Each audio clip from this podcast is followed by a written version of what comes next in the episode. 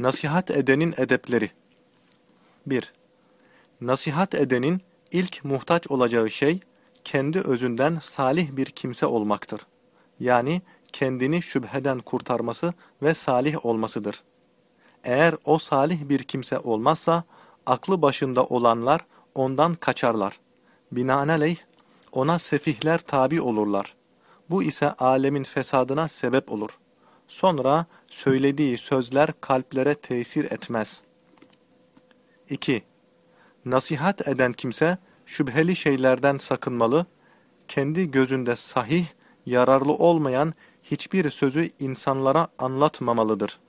Nitekim bu manada Hazreti Ali radıyallahu anhu, Resulullah sallallahu aleyhi ve sellem'den naklen şöyle buyurdu. Bir kimse bir söz anlatırken onun yalan olduğunu bilirse, o da yalancılardan biridir. 3.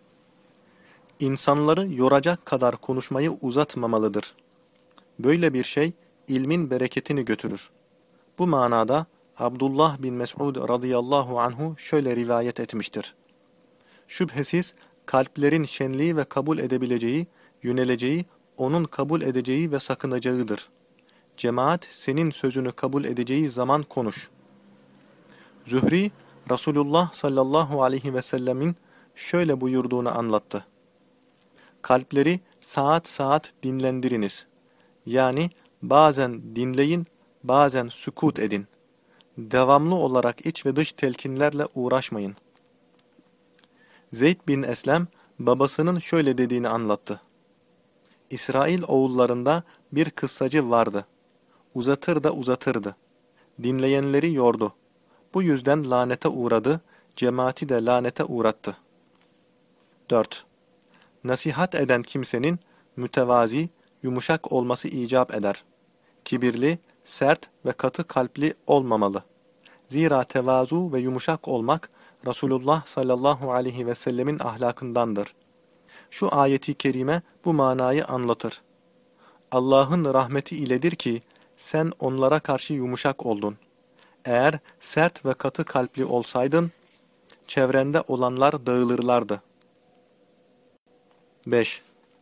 Nasihat eden, insanlara namazı ve orucun faziletini anlattığı zaman, başta kendisinin onlarla amel etmesi icap eder. Ta ki şu ayeti kerimeyle tenkit edilenlerden olmasın. Sizler insanlara iyilik emrini verirken kendi nefsinizi unutuyor musunuz? İbrahim Nehai rahimahullah diyor ki, şu 3 ayet dolayısıyla kıssa anlatmayı iyi görmüyorum. Sizler insanlara iyilik emrini verirken kendinizi unutuyor musunuz? Niçin yapmadığınızı söylüyorsunuz? Size yasak ettiğim şeye aykırı davranmak istemiyorum. 6. Nasihat eden kimse, Kur'an'ın tefsirini, haberleri ve fukahanın sözlerini bilmelidir. Hazreti Ali radıyallahu anhudan şöyle anlatıldı. Birini gördü. Halka nasihat ediyordu. Sordu, nasıhı mensuhu bilir misin? O, hayır deyince, helak ettin, helaka gittin buyurdu. 7. Nasihat eden kimse, konuşurken yüzünü bir kişiye çevirmemeli, herkese bakmalı, herkese bakarak konuşmalı.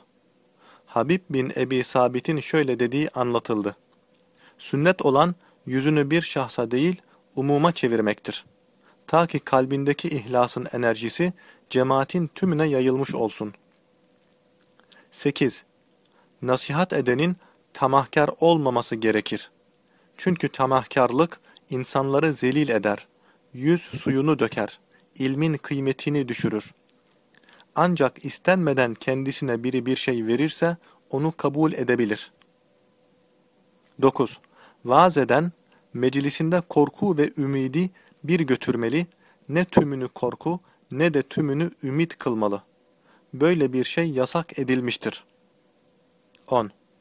Eğer vaiz meclisini uzatacaksa, müstehap olan vaaz arasında onların hoşlanacağı, tebessüm edecekleri şeyler söylemesidir. Bu cemaati neşelendirir, daha iyi dinlemek isterler. Hazreti Ömer radıyallahu anhu, bir meclis kurduğu zaman insanları ahirete rağbet ettirir, dünyadan alırdı. Onlarda bir ağırlık görünce de ağaç dikmekten, bina yapmaktan, duvar örmekten anlatırdı. Onların açıldığını görünce yine ahiret işine dönerdi. 11. Söz söylediği zaman kendini de dinleyicilerden saymasıdır.